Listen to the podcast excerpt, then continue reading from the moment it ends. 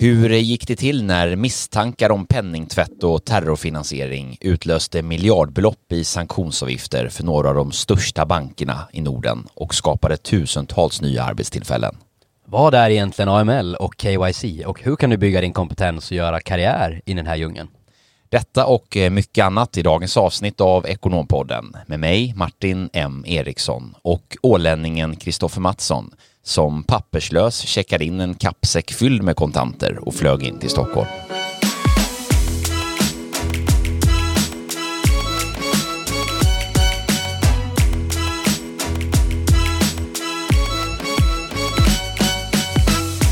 Ja, jag var väl inte riktigt papperslös om du refererar till när jag flög hem från London och tappade min plånbok på Gatwicks eh, toa för några veckor sedan.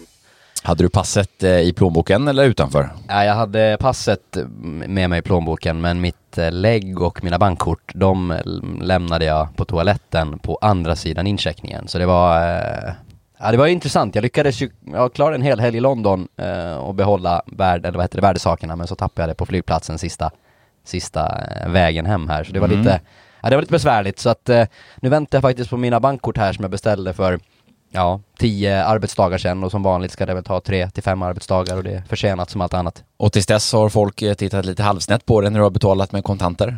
Ja, eller så har jag, jag har kört mycket den här Plonkan is at home och låtit mina mm, vänner och bekanta betalat. Du har kört en Ove Sundberg helt enkelt? Jajamän, jajamän. alltså Plonkan is at home.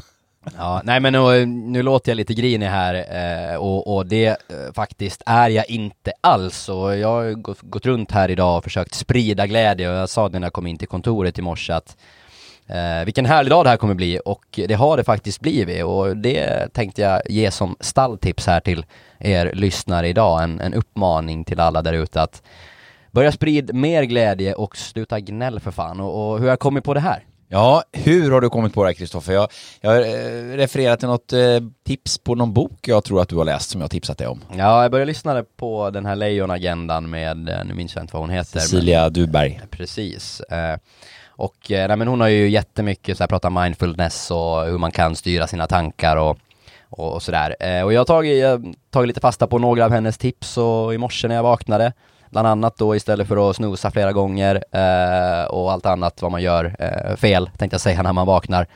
Så började med när jag slog upp ögonen, stängde dem igen, tog tre djupa andetag.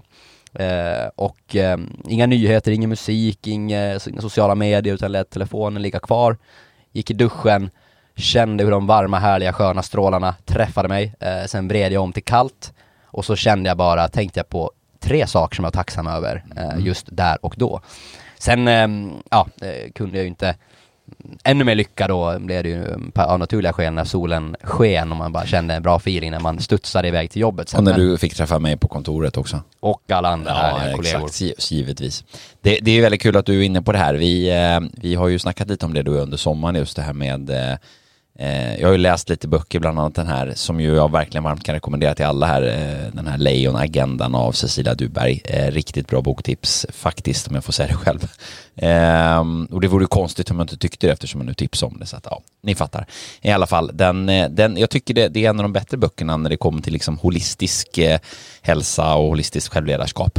Ja, vi var lite inne på det tidigare, vi kanske borde starta en parallell podd också där vi ger mm, bokrecensioner, bokrecensioner ja. så här korta stalltips. Ja, men det här borde ni läsa och varför. Ja men det är riktigt bra eh, och, och, häftigt också hur mycket av de här liksom, eh, man, men en del kan ju liksom tycka att det är så hokus pokus och, och sådana här saker med mindfulness och hitten ditten datten men om man slår ihop dem, alltså om man tittar liksom på små, små, små saker och liksom vilken helhet de skapar. Till exempel, det var ju ganska länge sedan jag, jag själv implementerade det här med att inte titta på mobilen på morgonen direkt, utan att låta bli och, och liksom börja dagen med att ta telefonen och kolla nyhetsflödet och vilka eh, meddelanden man har fått och vilka notiser som har kommit utan att gå upp och göra något helt annat. Eh, likväl som det här med tacksamhet som faktiskt eh, var först när jag läste den här boken där jag liksom på riktigt förstod kraftfullheten i att träna på att känna tacksamhet och vad det utsöndrar i kroppen för lyckohormoner är otroligt häftigt eh, verktyg. Nej men så är det och nu har jag fortsatt lite i det här utforskande stadiet eh, kring liksom mindfulness och, och sådär men jag tror att det kan ligga väldigt, väldigt mycket i det även om jag inte själv har hunnit ja, varken bekräfta eller dementera det. Man vet ju bara liksom personer runt omkring en som sprider god och positiv energi så mm. får man ju liksom ja, det blir ju en härligare stämning än att man ska gå runt och, och, och tjura. Så att, nej men det slår ju verkligen ett, ett slag för. Ja, verkligen. Vi är i full gång och planerar konferens också. Vi ska till Barcelona med gänget. Eh, iväg på en eh, mässa också, du och jag i slutet av september och massa annat kul. Du ska till Spanien och eh, jag ska till Warszawa. Verkligen, det blir väldigt rolig, eller trevlig och spännande september att se fram emot och därefter anmälde jag mig faktiskt, jag var ju på bootcamp i maj Eh, det som jag pratade om, det här fightbox när man stiger upp måndag, tisdag, torsdag, fredag och ja. kör en månad. Och det har jag faktiskt anmält mig till igen nu och ska göra i oktober. Mm. Så att eh, det ser vi fram emot sen när man kommer hem med några extra, extra kilon. Men jag var faktiskt också på en annan grej och det var också på rekommendation av dig, eh, som jag skulle kunna slå ett slag för. Stockholm Run Club heter det va? Just det. De kör varje tisdag och, och springer, så får man springa i grupp då med andra om man har svårt att få fingret ur. Vi skulle ju springa ihop egentligen. Men jag, och det här var ju en tisdag, och jag hade ju eh, på lördagen då innan eh, sprungit eh, Tough Viking. Som för de som inte vet vad det är, det är ett, ett OCR-race, alltså ett, en hinderbane, ett hinderbane-race. Som inte lämpar sig då för de otränade? Nej, exakt, uppenbarligen. Så det är 15 kilometer och så 40 hinder. Ehm, och jag drog ju min högervad eh, drog på mig en sträckning eller överansträngning eller en kombination kändes det som i praktiken. Då. Så att det, det fick bli lite aktiv vila för mig så jag kunde inte springa där. Men jag dök upp ändå på eventet och var där och hängde med er. Ja, du har aldrig, det har aldrig varit något fel på, på dig och ditt minglande så att det gjorde du absolut, eh, det gjorde du absolut bra. Ja, det ska komma från mingelkungen själv här. Ja, det får vara nog uppsnackat för den här gången och idag ska vi prata jätte jättespännande grejer. Vi ska prata om AML och det är ju faktiskt någonting som aldrig har varit viktigare eller kanske mer uppmärksammat än vad det är idag. Nej, precis. Anti-money laundering, alltså eh, att förhindra penningtvätt. Och eh, vi ska prata om de här eh, penningtvättsskandalen också, eh, som ju eh, resulterade i eh, massa sanktioner och miljardböter.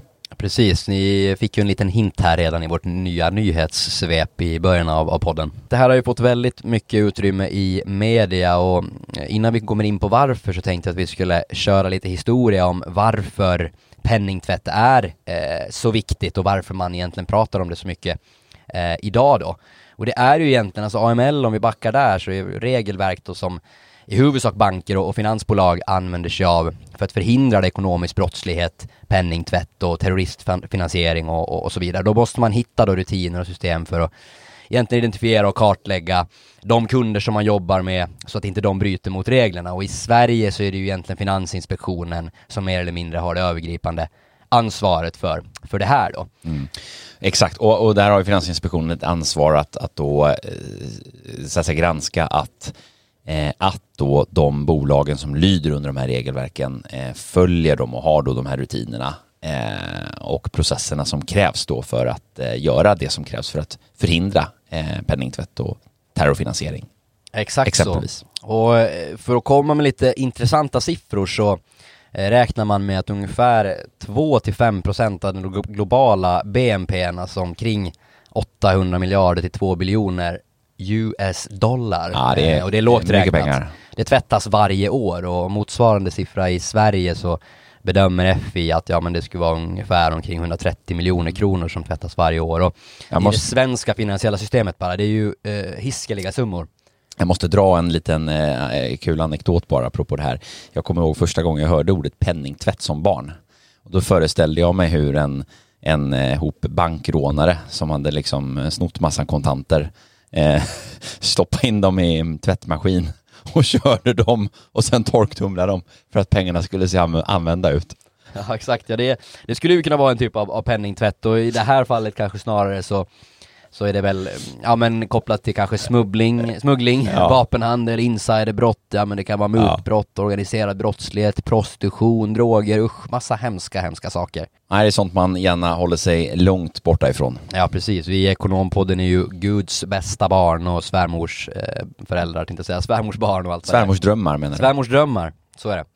Eh, nej men och för att backa tillbaka i, lite igen då när vi ändå kör, eller lite historia och, och, varför det har då blivit viktigt. Och från första början så var väl egentligen USA en av de första länderna eh, att instifta en form av penningtvättslag och det här var på 70-talet. Eh, och ja, man, man, ansåg att det var viktigt att, att få en, en, övergripande eller mer grundläggande förståelse för varifrån faktiskt kommer pengarna och vart ska de? Sen var det väl egentligen på men, 89-90-talet som flera länder och organisationer gick samman och bildade en global arbetsgrupp mot det här, eh, benämnt Financial Action Task Force. Och deras uppdrag var då egentligen att ta fram en internationell standard för att förhindra eh, penningtvätt. Mm.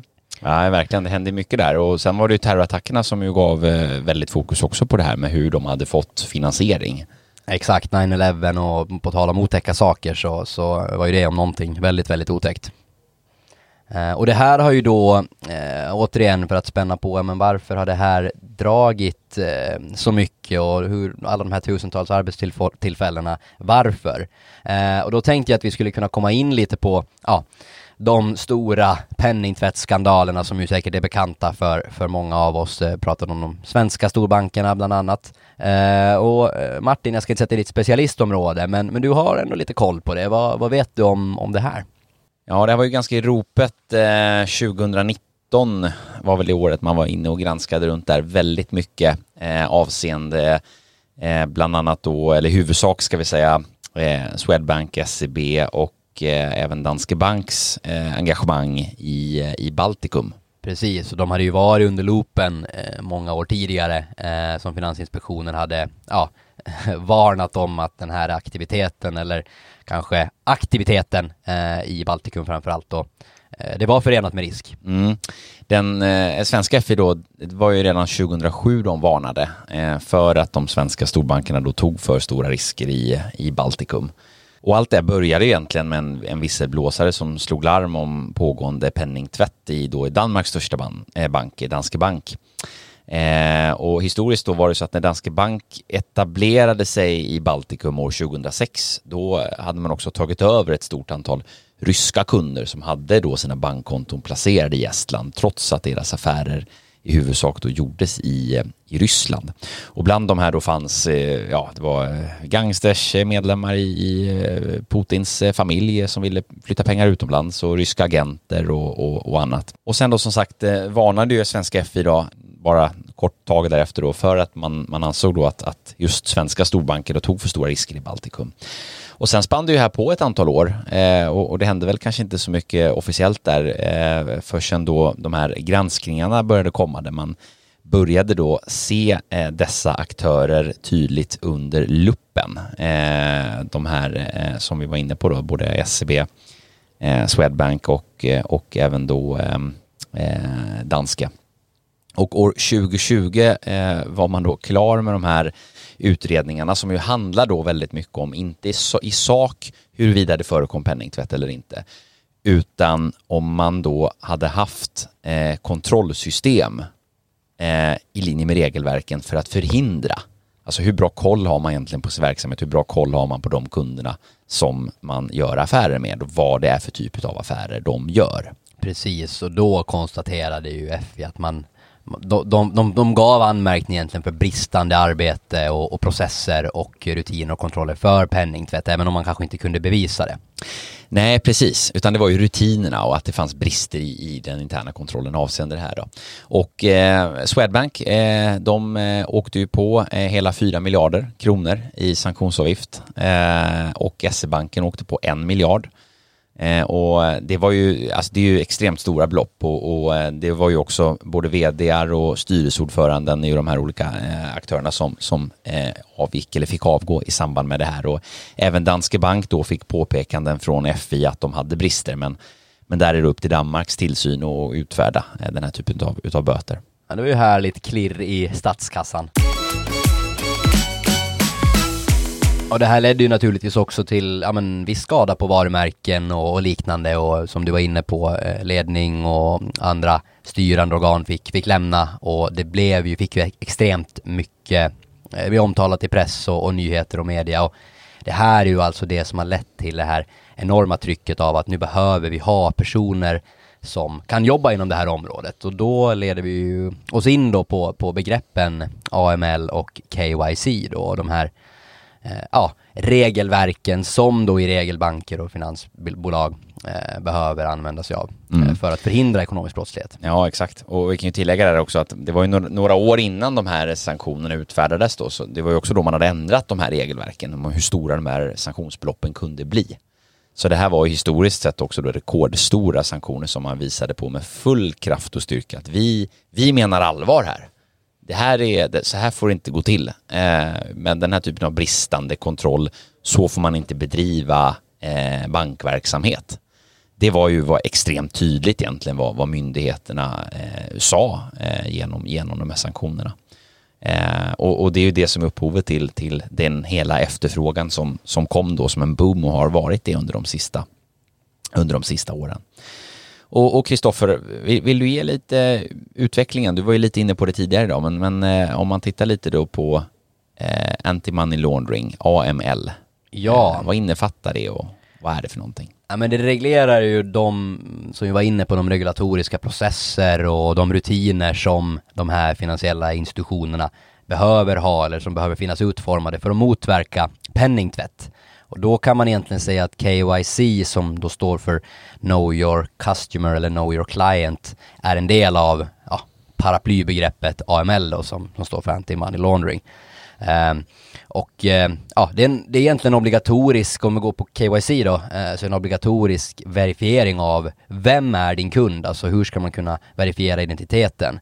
Ehm, eh, och bara för att dra det i all korthet så finns det egentligen tre stycken delar av det här och det är ofta det som är det första man möter, till exempel på en bank när man blir kund eller liknande. Eh, någon form av kundidentifieringsprogram och det är den här enklaste processen. Där det handlar om att samla in och verifiera kunddata. Eh, och det är ofta vid den första registreringen. Du ska ja, men öppna ett bankkonto eller liknande så får du mm. svara på massor med frågor. Mm, vad, får du, vad har du för inkomst? Var kommer den ifrån? Exakt. Eh, när du, hur ofta ska du sätta in pengar på ditt konto? Var kommer de pengarna ifrån? Och hur ofta ska du ta ut? Och till vilka banker ska du överföra? Och varför? Och, och så sitter man där tjurig. Varför undrar de det här? Ju, ja. Jag har integritet. Jag vill inte svara på det här. Nej, men eh, lite så. Och jag, jag minns ju det här också väl eh, när det var efter ett eh, arvsskifte som min, min far skulle sätta in eh, 200 000 som hade varit förvarat i ett bankfack och skulle sätta in det här eh, på, på, eh, ja, på ett bankkonto. Då. Och gick ju då med de här kontanterna in på banken. Och det var ju en jäkla fråga och det skulle ju liksom verifieras var de här då pengarna kom ifrån. Och, det här var faktiskt, ska tillägga, redan innan då, 2019. Det här var ju alltså, ja vad var det här? Det var ju redan 2000, 13 tror jag någonstans där. Så, mm. så att det Ja men jättebra, vi, vi kommer till det. Det har ju mycket om den här löpande övervakningen då när man säkerställer att, ja, att upp, informationen är uppdaterad om dig som kund till exempel och då handlar det om att kontinuerligt granska transaktioner som kan verka misstänkta. Eh, ja men Swish-transaktioner eh, där det står konstiga meddelanden och... Mycket ja, Swish-transaktioner. Kanske det var terror, terrorverksamhet som, som de här pengarna som du la in på ditt konto eh, och då flaggades det och då fick du ett, ett samtal. Eh, så det, det är egentligen den tredje delen av den här KYC-processen då som handlar om löpande övervakning eller monitorering av, av transaktioner och, och sådär. Eh, innan vi kommer dit då så har man egentligen en DD-analys eller en due diligence av då kunden efter att man har verifierat eh, in datan från första början och det är en djupare bakgrundskontroll eh, där man har då som ambition att göra en riskbedömning. Uh, och till exempel om någon kund uh, eller ett bolag som är kund och har flaggat för ekonomisk bedrägeri eller liknande. Uh, så att då, då kan man få en högre riskfaktor, riskkomponent. Mm. Eh, då får man den flaggningen och, och, då kanske det leder till flera kontroller då egentligen. Ja, just det. Så att eh, vi är ju eh, övervakade eh, och på ett sätt som, som man ju då som kund, konsument inte alltid heller vet om.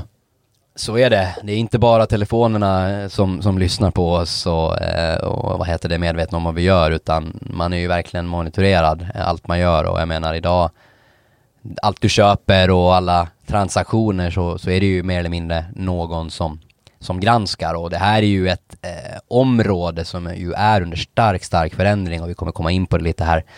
Eh, ja, men vi har pratat eh, automation och, och artificiell intelligens och det kommer ju reformera hela hela det här området. Även det här området. För, för det ska vi tillägga då, det, det, är mycket av det här och de här, den här kraftiga tillväxten som har varit efter de här sanktionerna när de kom eh, 2020 mot, mot bankerna så var man ju tvungen att lösa det här. Och kortsiktigaste sättet att göra det på, det var ju att anställa massa människor som satt och gjorde det här manuellt i väldigt stor utsträckning.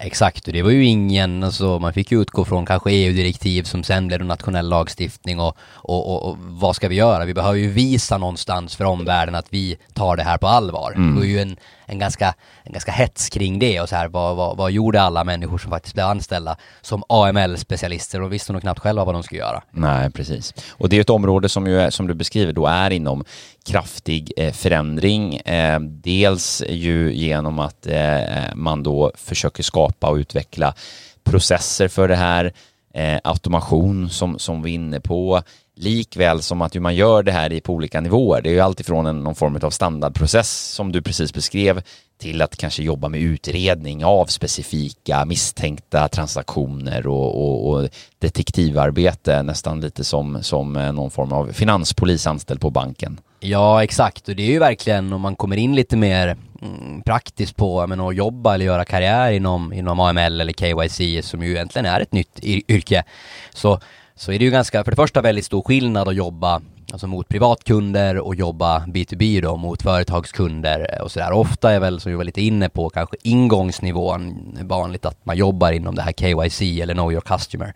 Mycket privatkunder eh, och det kan säkert upplevas i många fall som ganska mycket bulkjobb, alltså man, mycket administration och, och mm, man ska fylla i det, blanketter och, och, och grejer och det kanske inte är det här detektivarbetet där du eh, löser någon, någon terrorfinansiering eh, direkt där och då.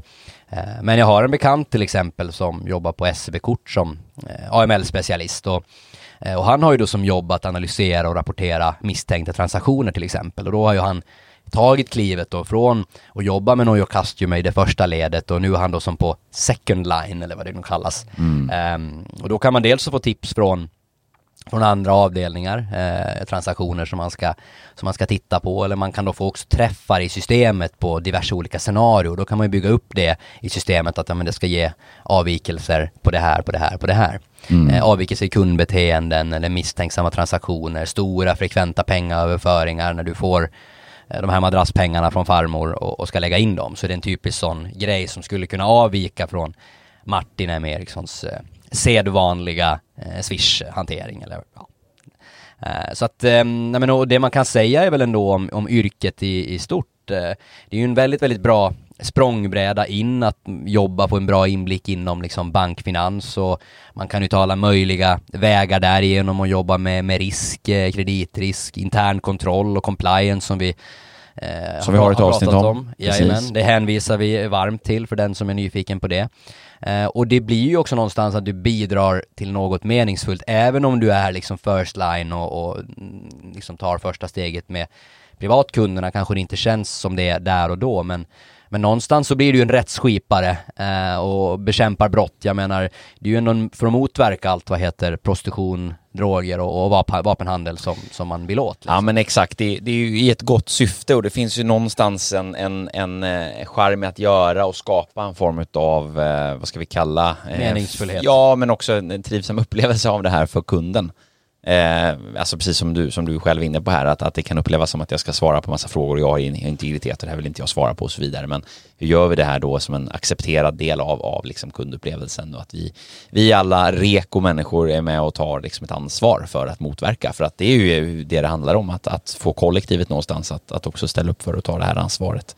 Verkligen. Och det kan man ju också nämna att när man då eh, i, inom liksom rollen, när man kanske identifierar någon misstänkt transaktion och sådär, så är det också då kopplat till den riskbedömning som den kunden till exempel har. Men då utför man ju någonting som kallas för Suspicious Activity Reports, som man sen skickar över till finanspolisen då. Eh, och det är någonstans de som sen gör bedömningen att det här är ett ärende som vi ska liksom titta vidare på. Är det brottslighet och så vidare. Så att du som, som AML-analytiker eh, så behöver ju liksom inte ta fram handklovarna och, och sätta det på, på eh, ja, eh, börs till exempel. Ja, precis. Eh, och det är ju eh, då eh, där som är också skiljelinjen då om man tittar på de olika myndigheterna, brottsbekämpande myndigheten då kontra regelstiftande och eh, regelbevakning av regelefterlevnad då. Det är Finansinspektionen som ju står för att säkerställa då att, eh, alltså granska och säkerställa då att, att eh, i det här fallet bankerna då följer de regelverken avseende, alltså avseende kontroll Eh, och rutiner och processer för att motverka det. Men sen är det då Ekobrottsmyndigheten eh, som ansvarar då för exempelvis då om, om då en bank upplever att det finns en, en misstanke avseende ekonomisk brottslighet så är det ju nära kontakt då med, med Ekobrottsmyndigheten som, som man då har i de ärendena. Så det är ju olika myndigheter. Den ena myndigheten piskar på banken för att banken ska hjälpa den andra myndigheten och, och motverka brottet. Det är ett samarbete eh, över gränserna minst sagt. Onekligen. Eh, jag tänkte vi kan väl gå in lite kort och, och eh, det här med men, egenskaper, karaktärsdrag och lite vad vi ser för trender liksom inom skrået. Och jag tänkte utöver då att man, eh, man har den moraliska kompassen och känner liksom att ja, men det här är viktiga grejer för, för mig. Vad, vad, hur skulle du annars säga att vad, vad kan vara viktigt att, jag menar, jag spontant känner ju att det här är ganska mycket siffror och mycket finansiella transaktioner etc. Det är kanske inte det jag skulle vilja göra om dagarna, men, men vad, vad behöver man ha för egenskaper och intresseområden? Ja, det beror, ska jag säga, lite nog generellt så vilken nivå av det här man jobbar på. Du var ju lite inne på det tidigare, att det finns ju en form av ingångsnivå eller väldigt eh, då grön nivå som är en väldigt administrativt lagd nivå eh, för att eh, hålla på med de här sakerna. Eh, där man lär sig och förstår liksom en insyn i regelverken, man förstår varför man gör det, man förstår vilka regelverk det är som är tillämpliga eh, och, och den här typen av då tänkbara avvikelser eh, och så vidare.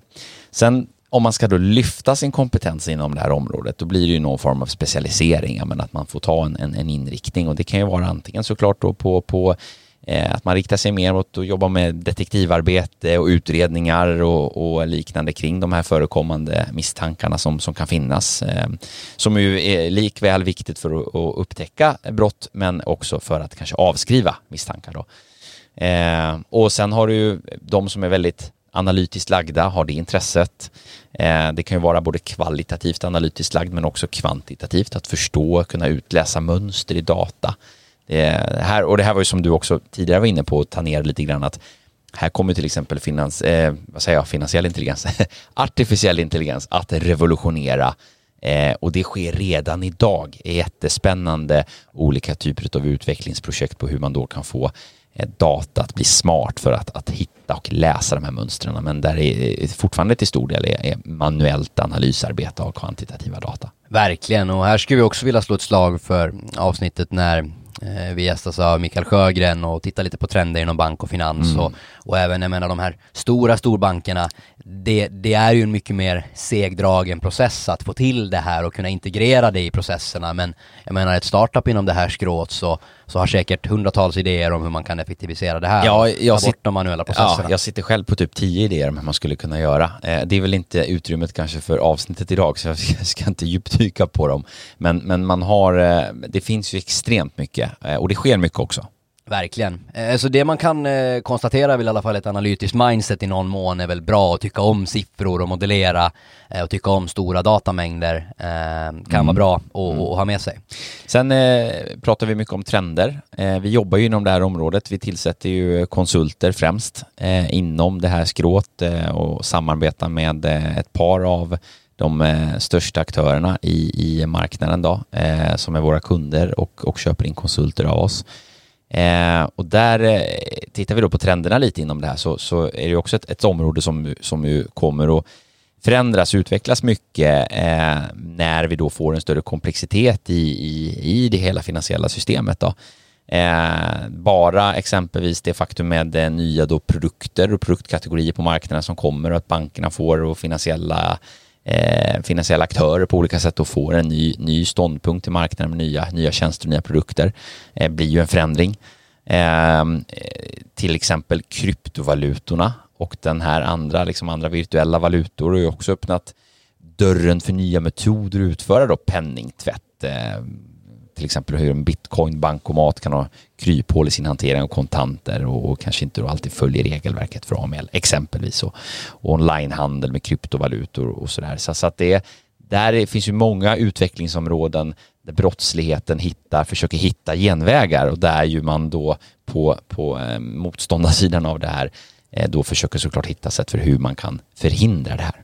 Exakt och sen är det ju också, det är inte bara enbart inom liksom bank och finans och, finansiell sektor som det här pågår. Det finns ju även stora risker i försäkringsverksamhet, detaljhandel, e-handel, du kan ju liksom handla prylar eh, med, med, med, svarta pengar rent krasst och du har import, export av varor till multinationella belopp, men enorma belopp. Mm. Eh, kasinon klassiskt, det är ju en sån här snackis som har varit länge. Eh, och då som vi har varit inne på tidigare, alla gamla rävar som har sparande till madrassen nu när, när räntorna går upp så, så eh, när du ska ha in det på banken. Eh, så mm. det, det, det, är ju det är risker som, som kommer från flera olika håll och det är nya produkter på marknaden, eh, vi pratar krypto. Mm. det är ju jäkligt spännande. Ja, verkligen. Och sen eh, ett annat sätt att jobba inom det här då, kanske inte riktigt eh, på det hands-on-sättet som vi är inne på idag, men likväl, det är att förstå regelverken och bevaka regelverken och då förhålla sig till dem. Eh, och där är vi ju lite inne på då compliance, alltså då en annan försvarslinje som vi har ju ett, ett avsnitt om detta som vi varmt rekommenderar ehm, som ju handlar om att, att då vara ja, regelefterlevnad. Men ändå jobbar man inom, inom det här skrået så är det också att förstå då de här olika EU-direktiven och regelverken som, som finns inom det här och, och nationella lagar och, och, även då de trender och risker som finns i marknaden i stort som, som påverkar. Eh, så att det, det, är ett område under extremt kraftig förändring och det är inte så moget än. Alltså det ska vi komma ihåg. Det, det, det har exploderat de sista åren Eh, och ett stort område för, för utveckling och, och en, en, fas man kommer att gå igenom där man säkert kommer att hitta, hitta lite mognad inom de här verksamheterna också i bolagen. Onekligen. Eh, och eh, vi tänkte väl egentligen börja avrunda dagens avsnitt med, med det, lite inspiration och, och generellt sådär, vad, vad, vad, innebär det här och vad kan man tänka på om man är lite nyfiken och man får gärna höra av sig till, till oss, mig och, och Martin eller någon av oss eh, på Talents of Sweden om man är mer nyfiken på en karriär inom det här eller om man behöver ha konsultstöd eller liknande eh, inom, ja, men inom din avdelning. Och vi kommer, vi har lite spännande teman på det här längre fram och, och, kommer att titta över lite specialister som kommer få prata om det här området som kan det mycket, mycket, mycket bättre. Än vad vi har ju en, eh, en jä, jäkligt spännande gäst som vi inte har spikat datum än, så därav ska vi inte säga den, men eh, som är, är otroligt specialiserad inom det här området eh, som vi, vi ser fram emot ska gästa oss här i podden. Eh, där vi kommer att gå in på lite mer fördjupning, men då blir det här som ett riktigt bra introavsnitt att lyssna in sig på eh, först. Så sant som det är sagt. Eh, och eh, med det så eh, avrundar vi den här veckan och så, så hörs vi igen om två veckor. Ha en fortsatt underbar vecka. Tack och hej. Tack och hej. Hej.